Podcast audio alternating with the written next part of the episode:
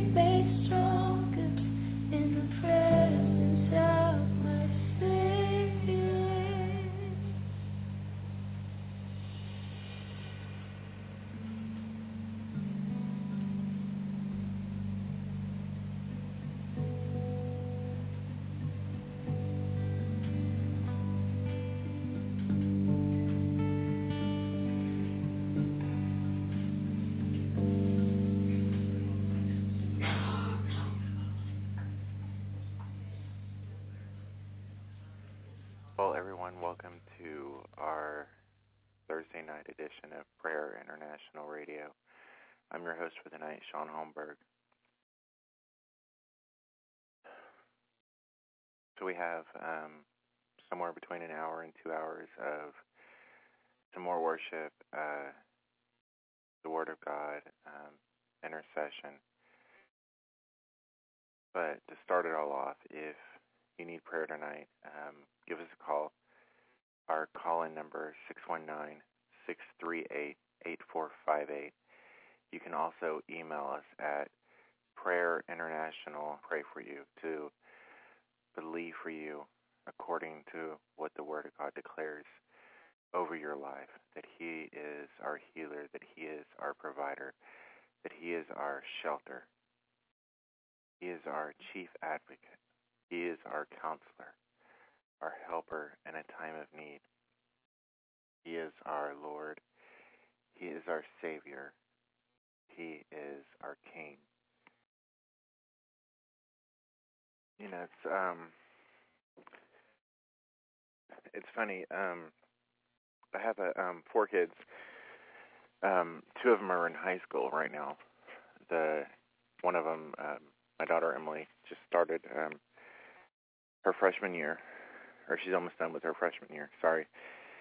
And so when we are driving to, when I drive her to school every morning, um, there's always a mix between worship music playing in my car, something from IHOP or CFNI um, or Hillsong, um, and then sometimes I'll listen to the news. And um, she'll often ask me about the current events in the world and what's going on, because she knows I usually um, attempt to somewhat keep up with what's going on in the world around us, um, because it's a very big world.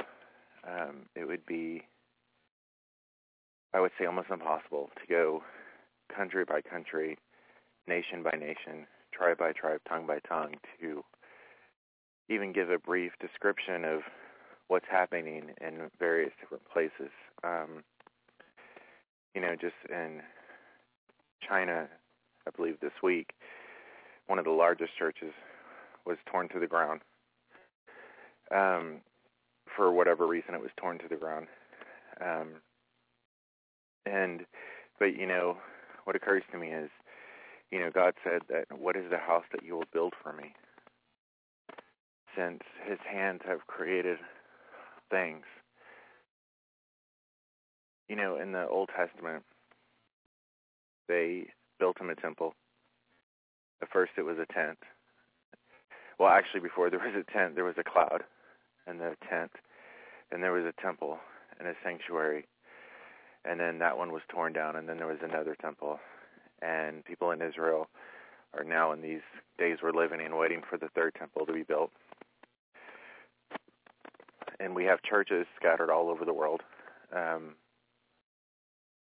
but what is the place that our human hands made of clay, made of the dirt of the ground, fashioned into his image, what is the house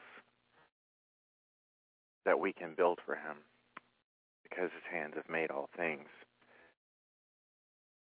The Bible says the earth is the Lord's and the fullness thereof. As um, my pastor said just recently, um, sort of funny because not too long ago, um, probably a year or two ago, um, President Barack Obama of America made some comment, um, and it was sort of taken out of context or he had bad speechwriters and he said, you know, if you have a business, well, you didn't build that. Someone else did and someone helped you with it and, you know, whatever his intent was, it upset people. And my pastor said the other day, you know, whatever you have, and he actually meant it when he said it because of how true it is, whatever you have, it's not completely yours. It's not really yours.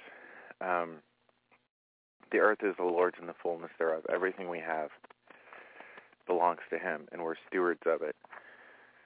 He blesses us abundantly above all we can ask or even think. That's true. And he is a God of grace, and he is a God of mercy. and he's a God of provision. But everything on this earth, the ground, the trees, the sky, the stars, the solar system, the universe, the countless expanse of heaven, all belongs to him. It's all his kingdom, and he is a king. And as a king, you know, there's things that he, he deserves respect and honor, glory and power, praise and worship. I remember someone said once about his own salvation. He said, even if the Lord, and I'll paraphrase this, he said, even if the Lord decided to cast him into hell at the end of his earthly life, he would still praise him. Because who he is is completely independent independent of what we have and what he's done for us. What he's done for us is a fruit and the very the fruit's a good word. It's the very nature of his being that causes the goodness and the fruit of his character to be shown in our lives. But who he is, the uncreated God, who was and who is and who is to come, without beginning, without end, seated in heaven in unapproachable light, but who, because of his great love, loved us, who are nothing. Well, let me change that. David said, What is man that you are mindful of him? But yet God saw fit through the riches of his grace and his kindness when we could have no salvation, no chance for eternal life, the very purpose for which we were made. He sent his own son to die for us out of his great love, but yet he's a king.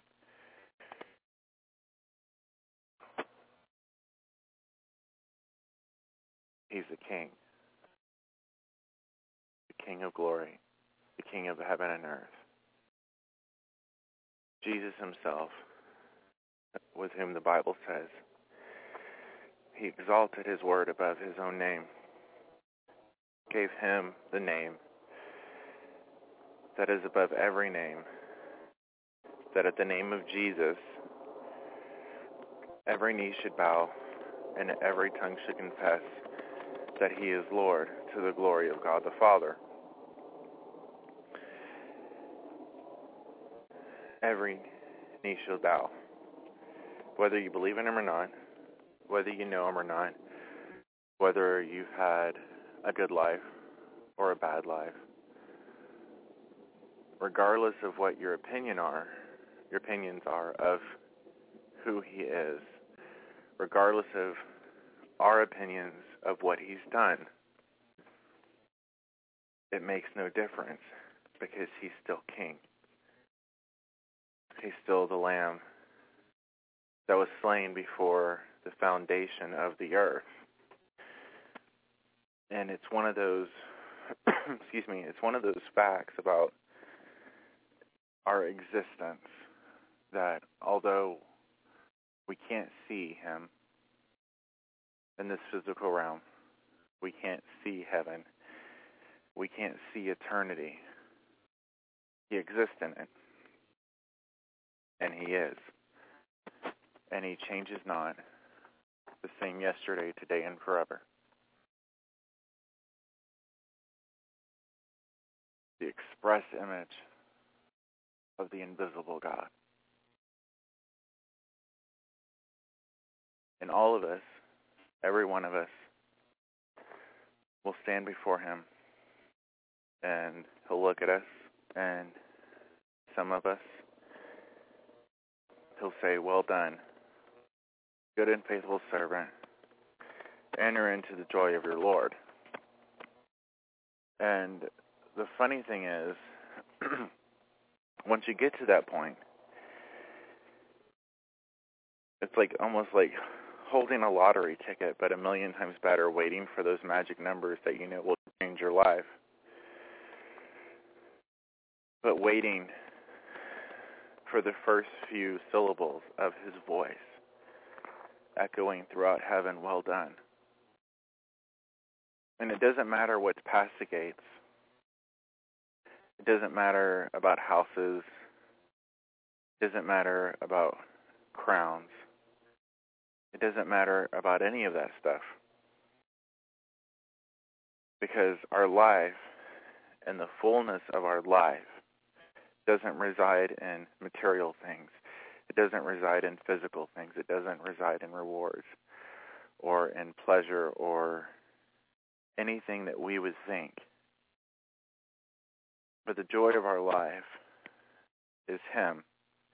The fullness of our life is Him.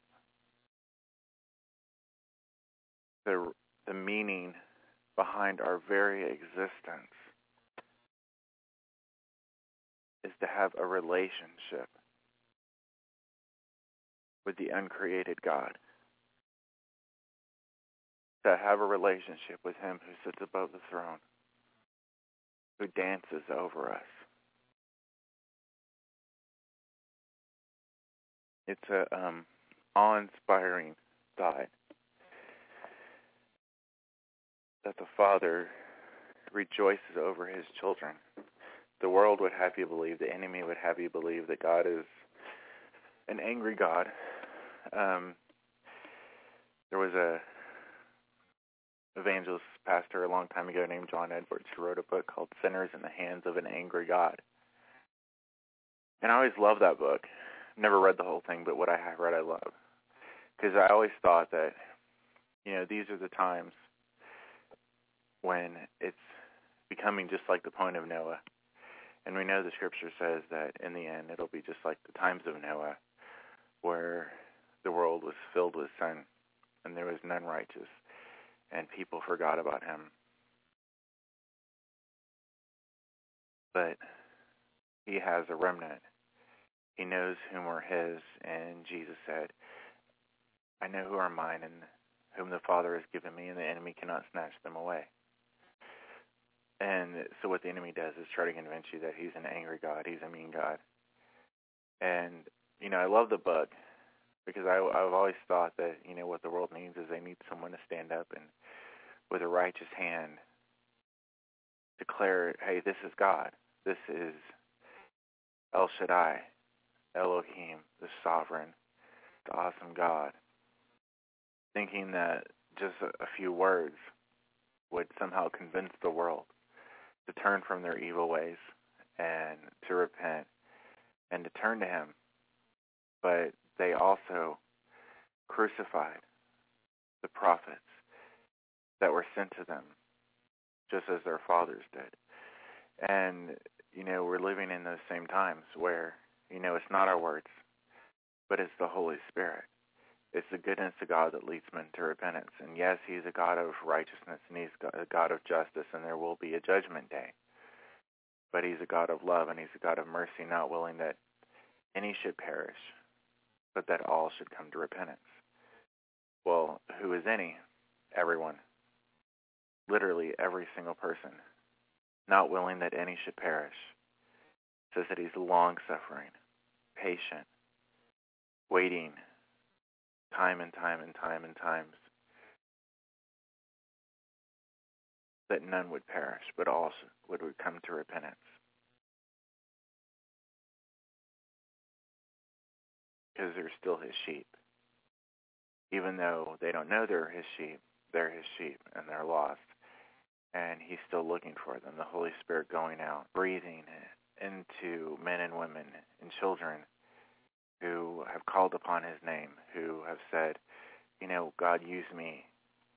And which is funny because some people think that you have to have degrees and you have to have, you know, go to four years of seminary and go to this and you know you need to spend six years in the desert reading your bible and while we have to have a relationship with his word and we have to have a relationship with his spirit you know, the Bible says we talked about this last week. Um, he had a plan. He had a calling for your life. The Bible says in the book of Joel that in the last days I will pour out my flesh upon all, upon everyone, and your sons and your daughters will prophesy. Your young men will have will see visions. Your old men will have dreams. Or I think I switched that around. But the point is, every single person who is breathing, born again, filled with the Spirit, a new man, created in Christ Jesus, every single one of us are filled with the same Holy Spirit that raised Christ Jesus from the dead, the same Holy Spirit, and that breathed upon the waters of the earth when it was still without form and darkness was on the face of the earth. It was God who spoke and said, let there be light, and the Spirit was hovering over the waters. And there was light. Same Holy Spirit dwells in every one of us. Same Holy Spirit quickens us and gives us supernatural revelation and supernatural wisdom and supernatural understanding and discernment of the times that we live in. That we can preach the word in season and out. You know, the Bible says, Paul said, to pray without ceasing. Well, how do you pray without ceasing? You pray without ceasing by continually being in the Spirit. You pray without ceasing by continually communing with God. You pray without ceasing by never forgetting and never taking it out of your mind for a second who he is and what he is capable of, which is saving to the utmost those who call upon his name.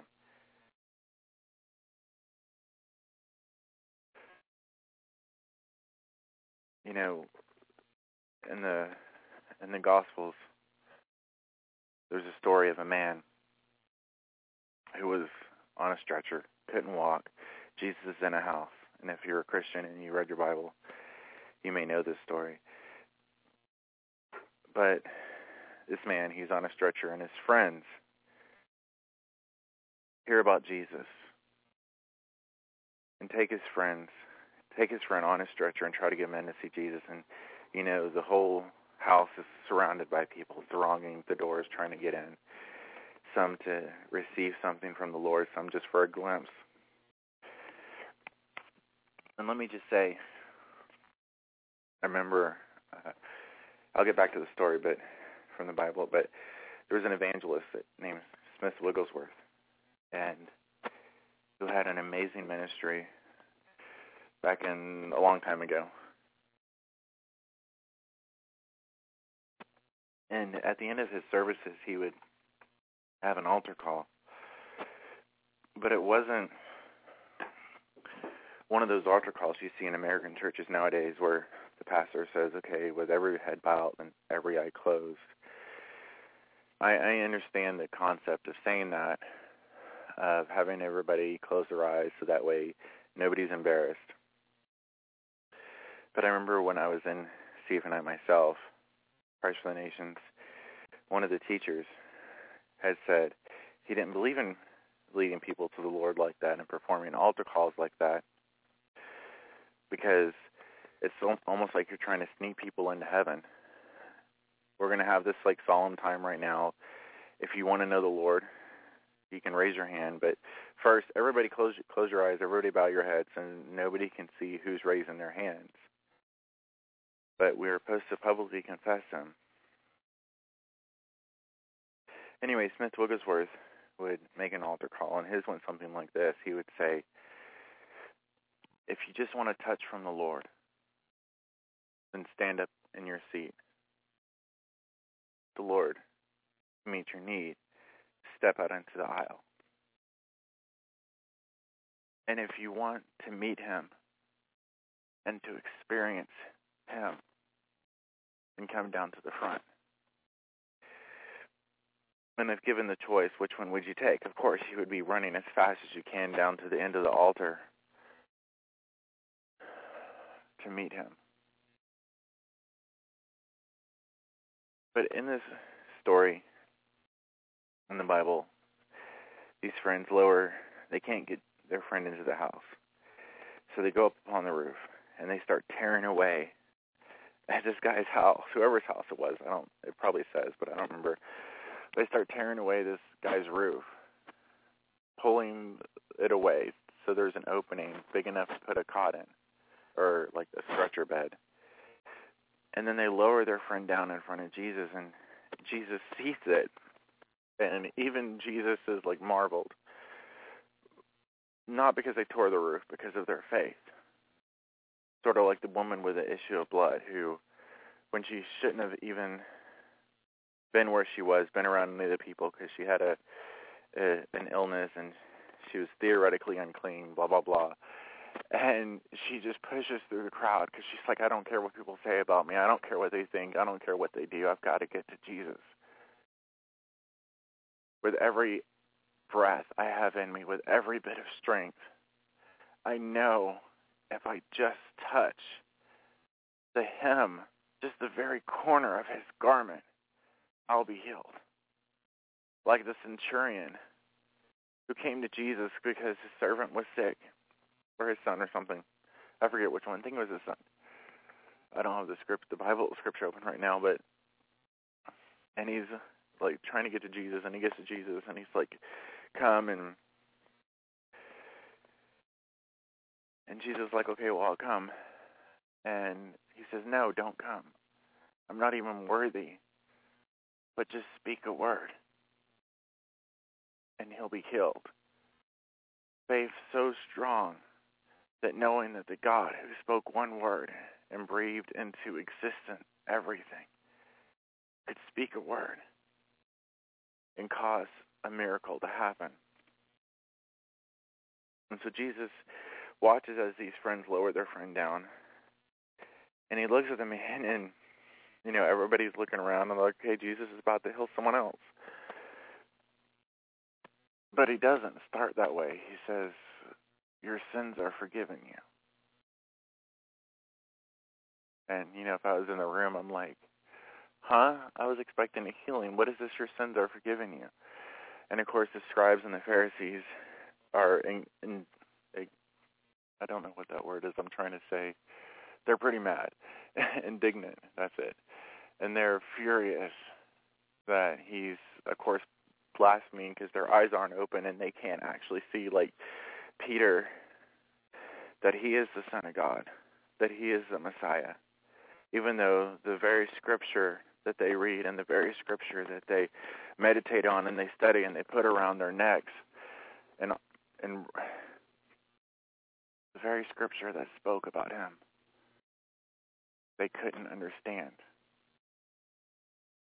and so when he said, Your sins are forgiven you, they couldn't see what kind of grace and mercy was at work in their midst and how much of a miracle was at their midst. They were expecting one miracle and got a one on a completely different level. Because what's harder is it to raise someone from the dead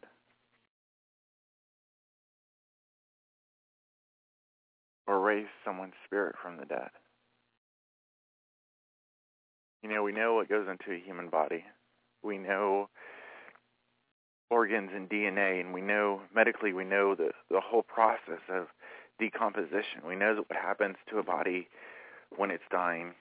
We know how to check, hook someone up to machines and check for like heartbeat and oxygen levels and all this stuff. And we can even tell something I didn't know, like when you die or when your heart stops, there's a special chemical your body releases. Tell when people have died even just by that chemical. And science is, and medical science is so amazing that we can even look at the DNA that God's created inside of us that makes every single one of us completely unique and different from everybody else.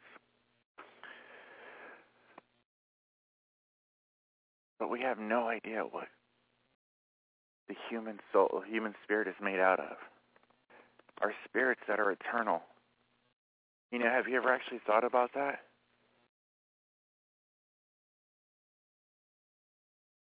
God formed man out of the dust of the ground. Got that. Dirt, molecules, chemicals, carbon, mix it all together and you have a human form. But then you have to breathe life into someone. For him to breathe his life, his breath into us. The Bible says in the book of Job, he could withdraw his breath from the world, cease to exist. But he breathes into us, and our spirits become alive.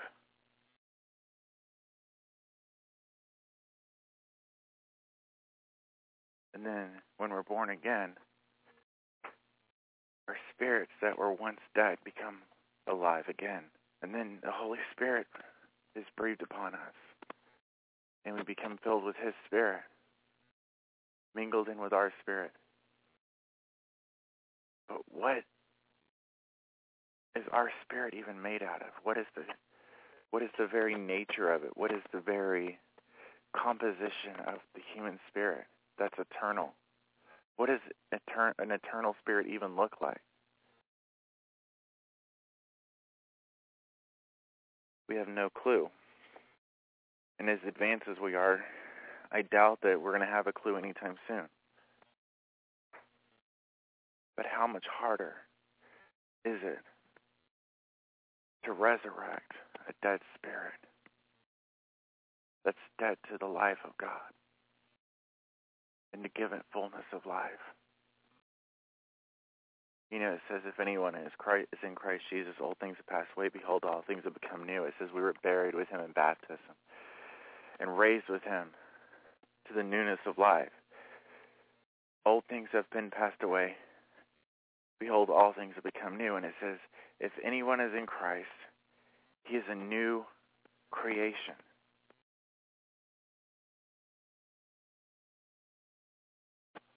The biggest miracle, salvation. The biggest mystery out there is salvation. Thing our human minds can't comprehend. We believe it in faith and trust Him, trust in Him with the salvation of our souls, striving to trust Him to be our Lord and not just our Savior, trusting Him to be the King of Kings. But Jesus tells this man, your sins are forgiven you, to demonstrate at the time his sovereignty that he was the great I am, that him and his Father were one, declaring, Here I am, the one you've been looking for, the one that's come to take away the sin of the world. Here I am, in your midst. But it said, it said, and he dwelt among us. But we didn't know him because they couldn't see. And then after he had raised this man's spirit from the dead, forgiven him of his sins, then he was like, take up your bed and walk. You'll notice Jesus, in general, when he was in the midst of people, he didn't have really long prayers. At least not the Bible tells us it doesn't show that he had someone come up to him and say, I need help. And Jesus would be like, okay, well, you know, let me go get my prayer closet and I'll come see you tomorrow. He did say that when there was a demon that in a, that inflicted a child and his disciples could cast it out, he did say this kind kind comes out only by prayer and fasting. But in general, you don't see Jesus making long speeches, making long prayers before the Father. You don't see him looking at someone and and trying to figure out exactly which organ, trying to figure out exactly what's wrong because he's God. He already knows. But his all he said was, "Take up your bed and walk." Whatever's wrong, doesn't matter. Jesus doesn't matter what the symptom is. Doesn't matter what the disease. It doesn't matter. Did it happen before they were born? or when they were born? Did it happen in the middle of their life? Is it because of sin? Doesn't matter. Because as he said over Lazarus, when people ask why did he die, and Jesus is like, this is for the glory of God. Take up your bed and walk. The same thing he's saying to every one of you listening tonight who would trust him, who would call upon his name. Take up your bed and walk. Pick yourself up. Trust that he is who he says he is. Believe him.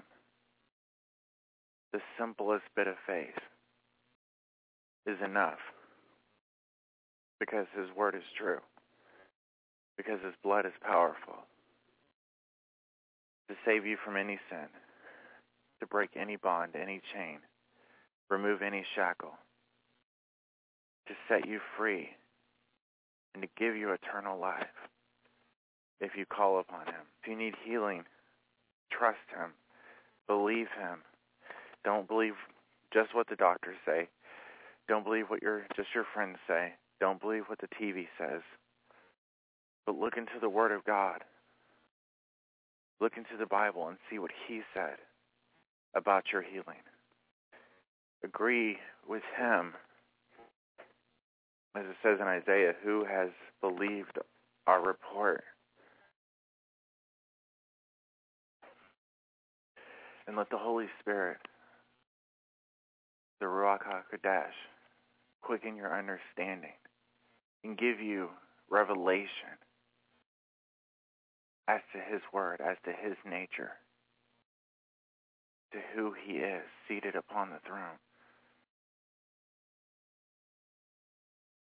Father, for everyone who's listening tonight, Lord, everyone who can hear the sound of my voice, Father, we come before you to serve the King of Kings, who sees us not for what we've done, for who we are, but sees that we have been redeemed and sanctified through the blood of Jesus Christ, who sees us as righteous through him. For your word says, by grace you are saved through faith not of yourself, for it is a gift of God, not of works, lest anyone would boast. Father, I ask in the name of Jesus that you would heal every single one of these people listening. Lord, heal every infirmity, heal every sickness. In the name of Jesus. Father, if anybody's listening who doesn't know you, Father, anyone who hasn't had the joy of meeting you, Jesus, Holy Spirit, we ask that you would reveal Jesus to them. Jesus, that you would come into their life. Peace. Show them your goodness.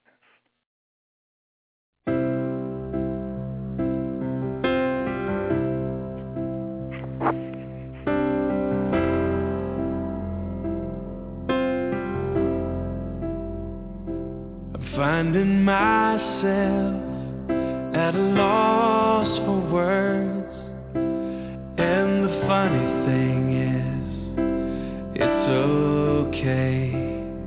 Last thing I need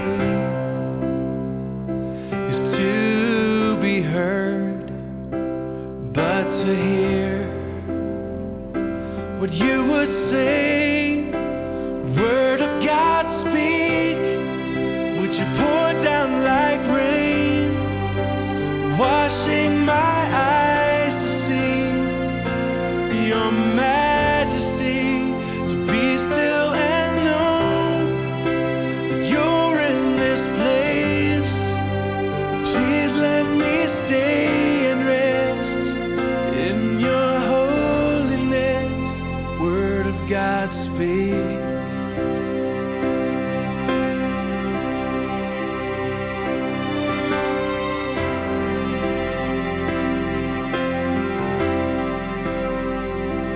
Finding myself in the midst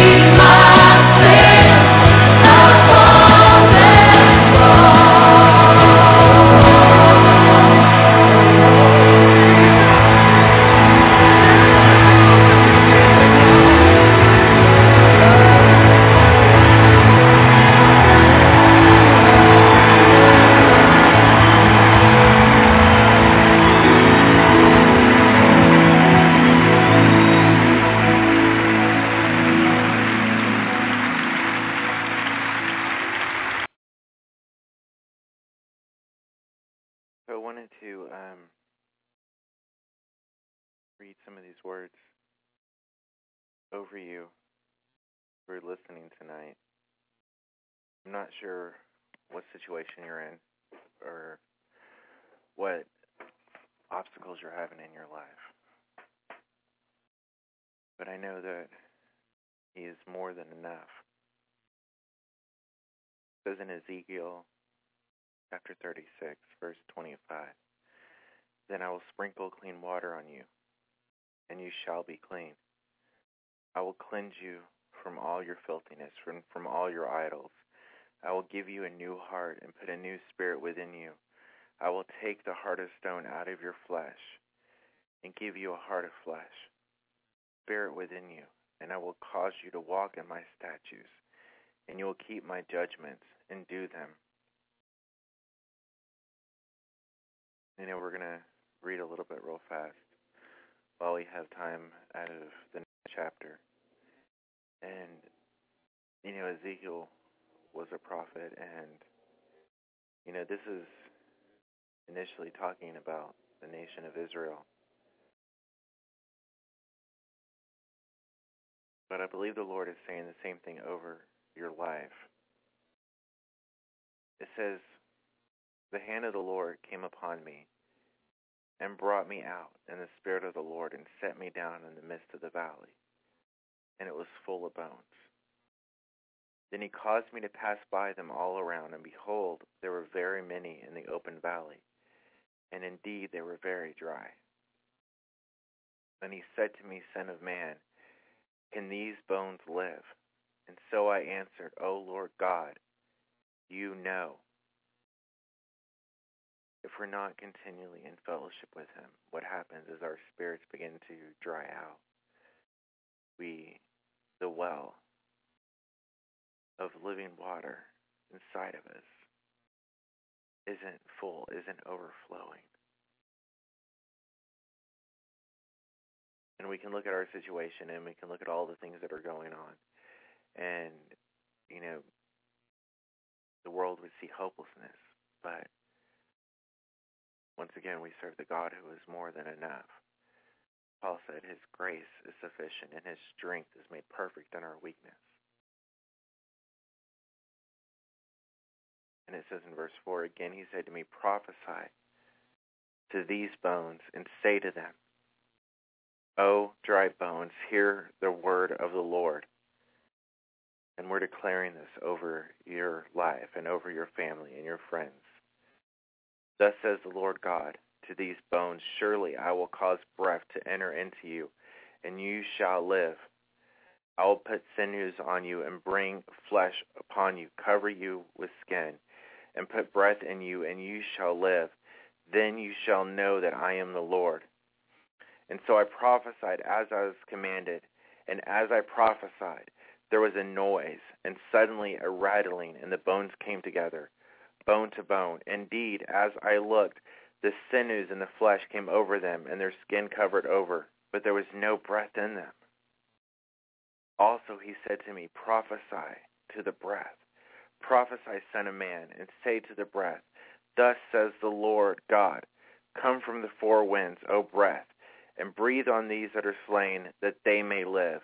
And so I prophesied as he commanded me, and breath came into them, and they lived and stood upon their feet, an exceeding great army. Then he said to me, Son of man, these bones are the whole house of Israel.